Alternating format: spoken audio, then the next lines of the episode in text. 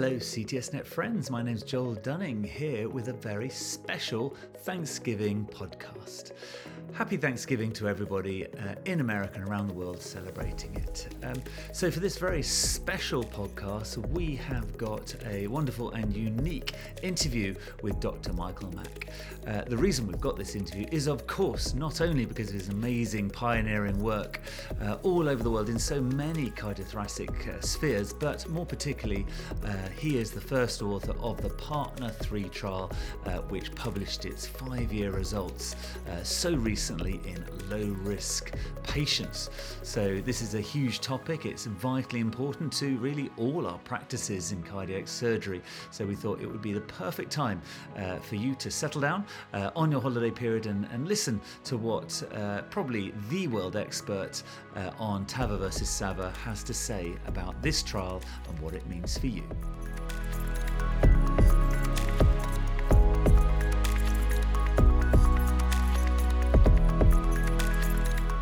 So, Michael Mack, thank you so much for joining us. Um, it's a complete honour and privilege to be talking to you again. We've met many times, and uh, uh, and I'm just basically such a groupie of you. You've, you've done so much for our specialty. Uh, obviously, you've been president of the STS, president of the Surgical Foundation for Research Education, president of the STS uh, at the Southern.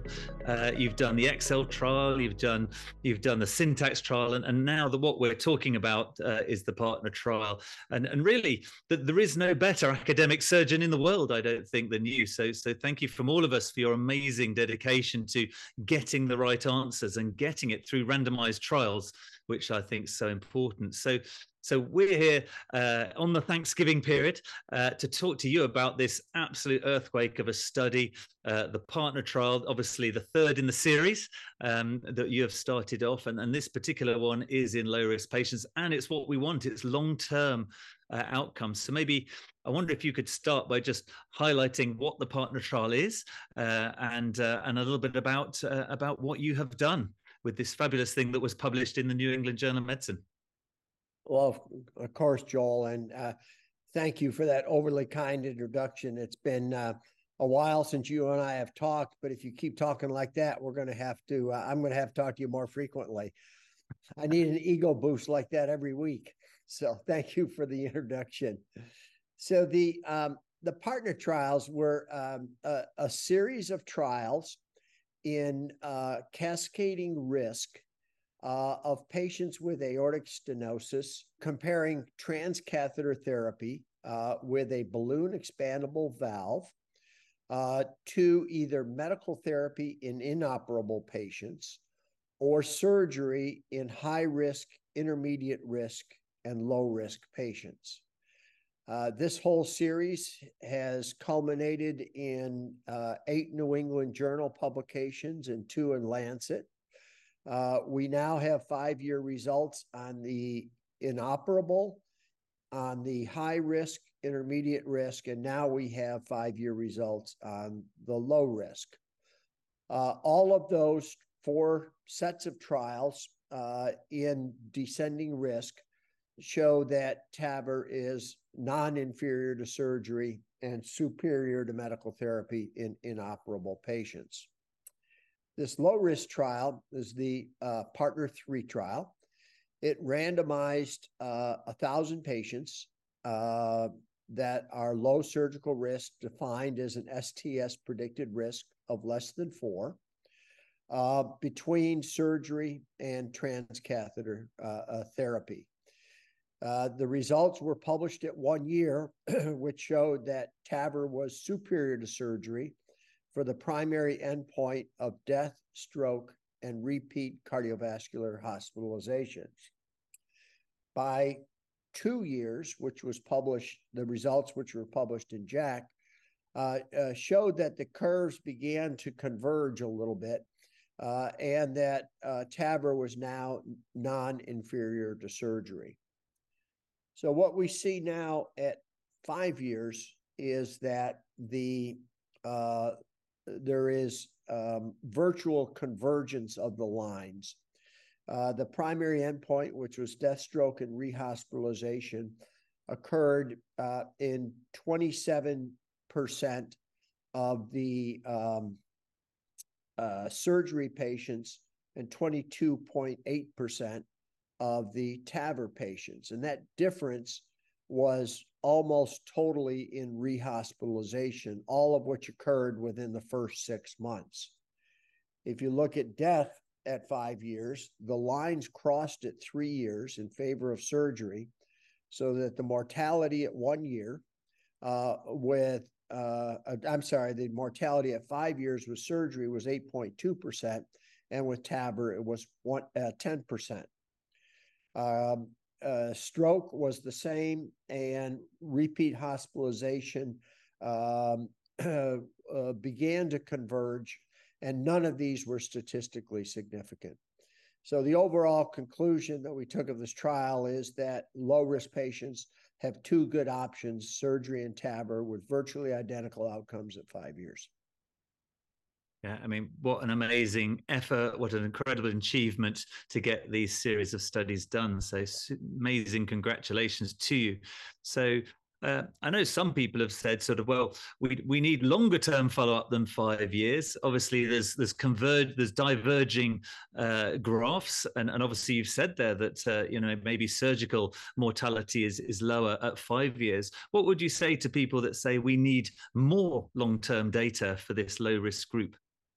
Well, I would totally agree with them. Uh, the younger and younger the patients, and and the mean age here was seventy three uh, the longer follow up you need uh, um, to have.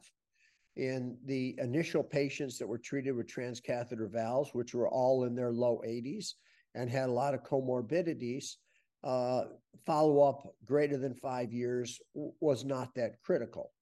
Uh, here it is, and all patients are going to be followed for 10 years.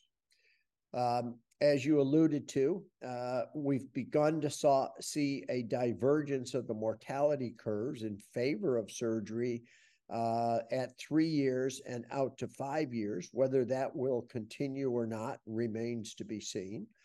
Um, it's interesting that the cardiovascular deaths uh, were the same.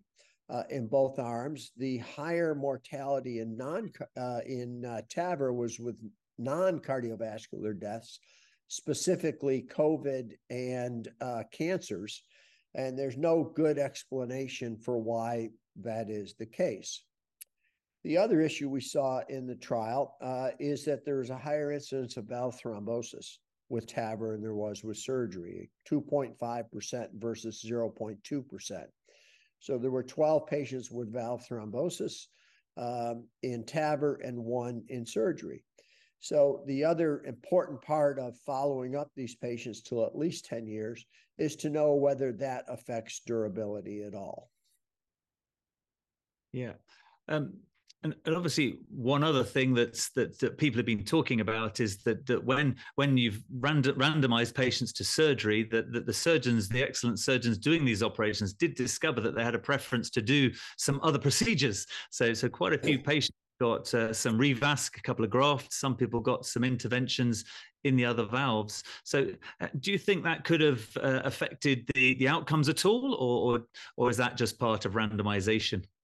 So, um, you know, uh, patients uh, with coronary disease um, were allowed in the trial, and they got randomized to surgery or TAVR and the choice whether to intervene on the coronary disease or not was at the discretion of the surgeon or the cardiologist. Now, as you well know, Joel, most of the time you go to surgery in a patient with coronary artery disease, you're going to err on the side uh, of revascularizing that patient.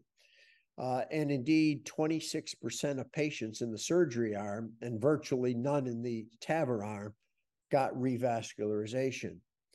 But there are two very interesting findings uh, out of this. Uh, one is that the mortality was no different whether you got a concomitant procedure or an isolated procedure. So there was no price to pay on the front end for coronary revascularization. But on the other hand, if you compare it to TAVR, in which very few patients got uh, revascularized by PCI on the front end, uh, there was a slightly higher incidence of uh, spontaneous myocardial infarction and need for revascularization due to graft closure with surgery. So, in other words, there was no penalty to pay on the front end, but on the other hand, there was no benefit either. Hmm. So, just just a simple question to you now. So, so right now today, I mean, you're a surgeon and you do TAVR and and surgical AVRs. You know, if there's a, a 73 year old patient in front of you with an STS risk score, you know, pretty low at three, um, you know, what are you actively saying to them in clinic today about about their options? So, you know, a couple things. You know, one is when you have two options and the results are the same, uh, the patient uh, uh, understandably so, is going to choose the less invasive option. And I would too. Uh, so, what you have to do is look for are there factors that would increase the risk of TAVR? And those patients should have surgery.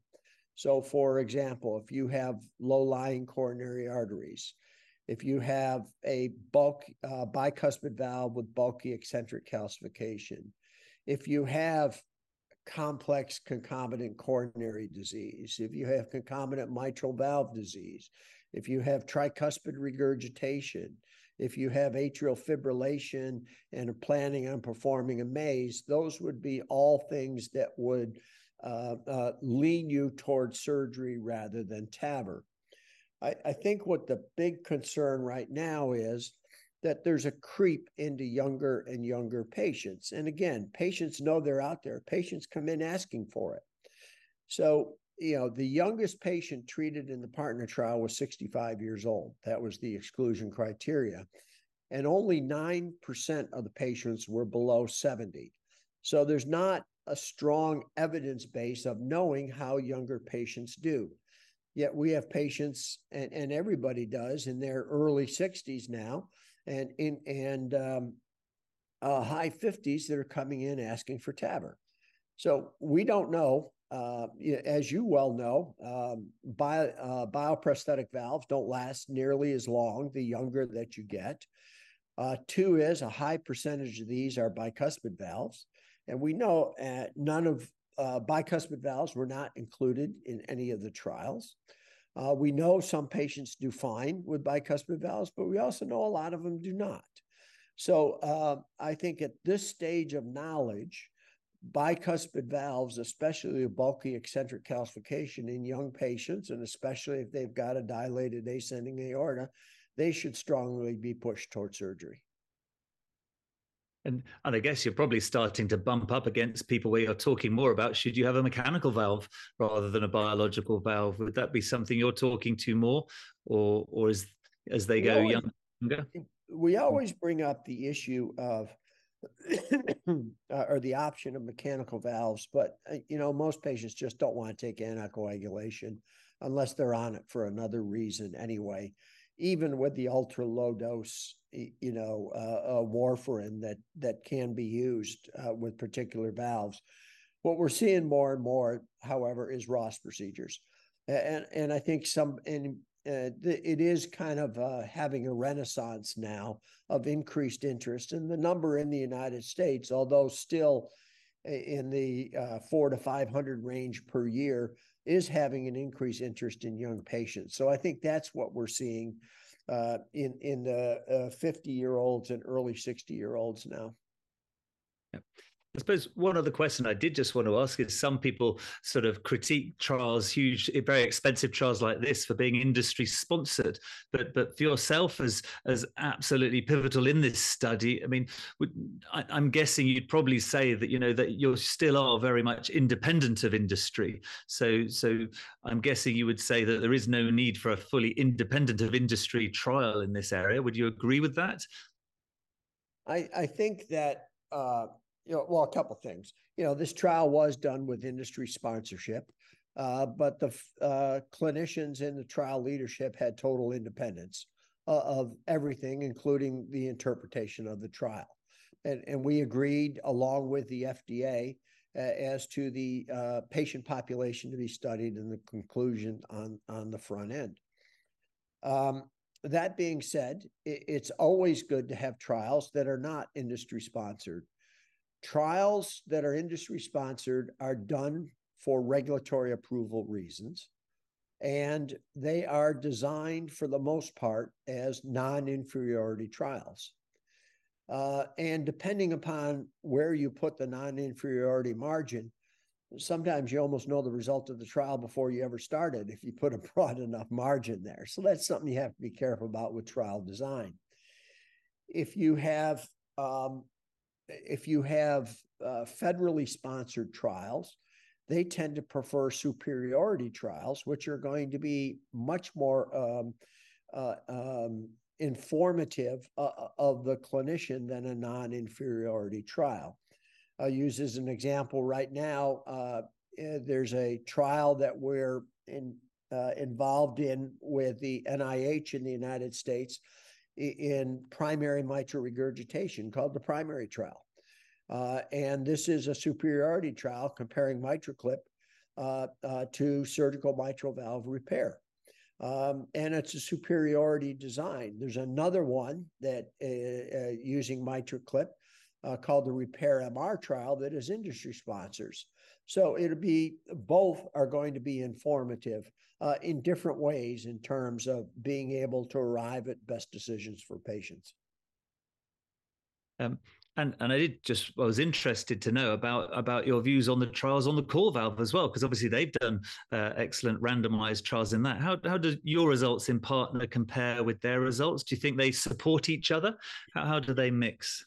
Well, I think it's a little early to say for sure. You know, the uh, uh, CoreValve, I, I don't know the details uh, of the CoreValve trial, so I'm a little hesitant to say too much. Uh, they only have four year results, and it was published as a research correspondence uh, in JACC, so we don't have a whole lot of information uh, on it. So I, I think I'll, you know, wait to see what the five year results are to be you know, um, to to render whether it's supportive or, or not uh, of the PARTNER trial. And uh, and so, where would you say research in in TAVR goes from here? What would you like to see as the next study that either you do or somebody else does? Where, where are we going to go next?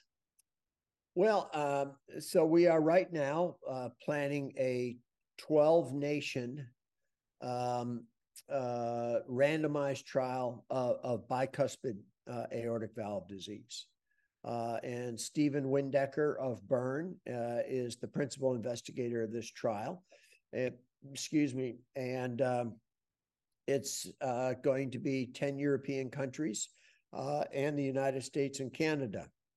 So we're hopeful to launch that next year because you know, bicuspid aortic valves are increasingly being treated by TAVR without any evidence base at all, other than real world experience. Uh, others would be um, the early TAVR trial uh, of asymptomatic patients uh, being treated with TAVR versus uh, observation only. Uh, so early intervention versus when you become symptomatic.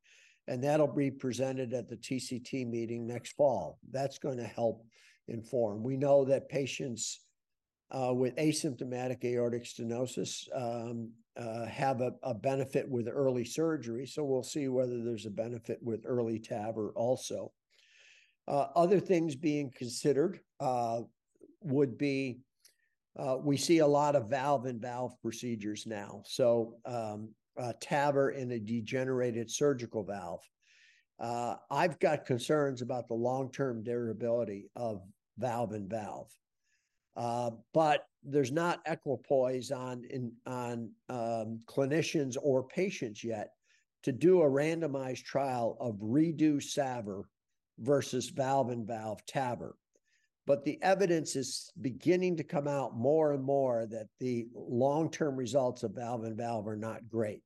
So I think we're going to have to wait a few more years, but I can see that being a, a, another trial um, uh, that would be done. And then the other one would be uh, patients with aortic stenosis and concomitant atrial fibrillation. Um, should they undergo an AVR plus maze, or should they undergo a TAVR plus um, catheter-based ablation?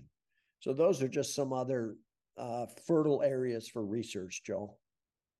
You're going to be busy for the next 20 years with these. Uh, well, uh, I don't know like if it's going to be me. I don't, but uh, they all need to be done. Yeah. So, and so the one you pointed out just then, which was the do you do a valve in valve or do you go and do a surgical AVR in a failed TAVR, you know, is really pertinent. I've certainly had lots of people saying that the number one increase in the STS database, uh, increasing new procedure is is surgery in previous TAVR. I mean, just from an expert like yourself, do you have any good tips from surgeons that haven't done many um, sort of removals of TAVRs? Any good hints and tips? Is it is it horrific or, or, or how should they approach that? So I think it's uh, you know it's a couple things. So we actually uh, uh, we're part of an organization uh, along with the FDA called the Heart Valve Collaboratory, and, and we just sponsored a two-day virtual webinar of 120 experts from around the world specifically looking at this. I would say a, a couple things. Uh, one is the mortality, 30 day mortality has been pretty high in those patients, about 10% but it is coming down as we gain more experience uh, and improve techniques how to do it. I, I, think if if the TAVR explant is for endocarditis, then it can be done pretty much by most surgeons in any center. But by the time you have a uh, complex self-expanding valve that's been present many years and grown into the aorta, that's going to need a root replacement, ascending aorta replacement, and reimplantation of coronary arteries, that probably should go to a center that's got a lot of experience doing it because that is a complex procedure. Um, so we're seeing more and more of these complex patients. I think where this is going to sort out is um, it, will bifurcate into complex procedures and not so complex the complex should be done in a center with a lot of experience. And the mortality is probably going to come down to the five to 6% range at 30 days, uh, but probably not much lower than that in the foreseeable future. So cardiac surgery is not going away. It's just getting more complex. Yeah, well, I think that's a, a great a great point at which to, to end this fascinating interview. I could probably talk for three hours uh, about all these and, and all your other amazing trials, but uh, but thank you so much for talking to us here at CTSNet on this Thanksgiving uh, period, and and uh, absolutely wonderful. And it's just great to have your leadership, and it's really fabulous to have a surgeon at the very centre of these trials. So so from all of us at CTSNet and the whole cardiovascular community, thank you so much for all your amazing in this area. Well, thank you, Joel. Thank you for all your support and for thank you for asking me to do this interview.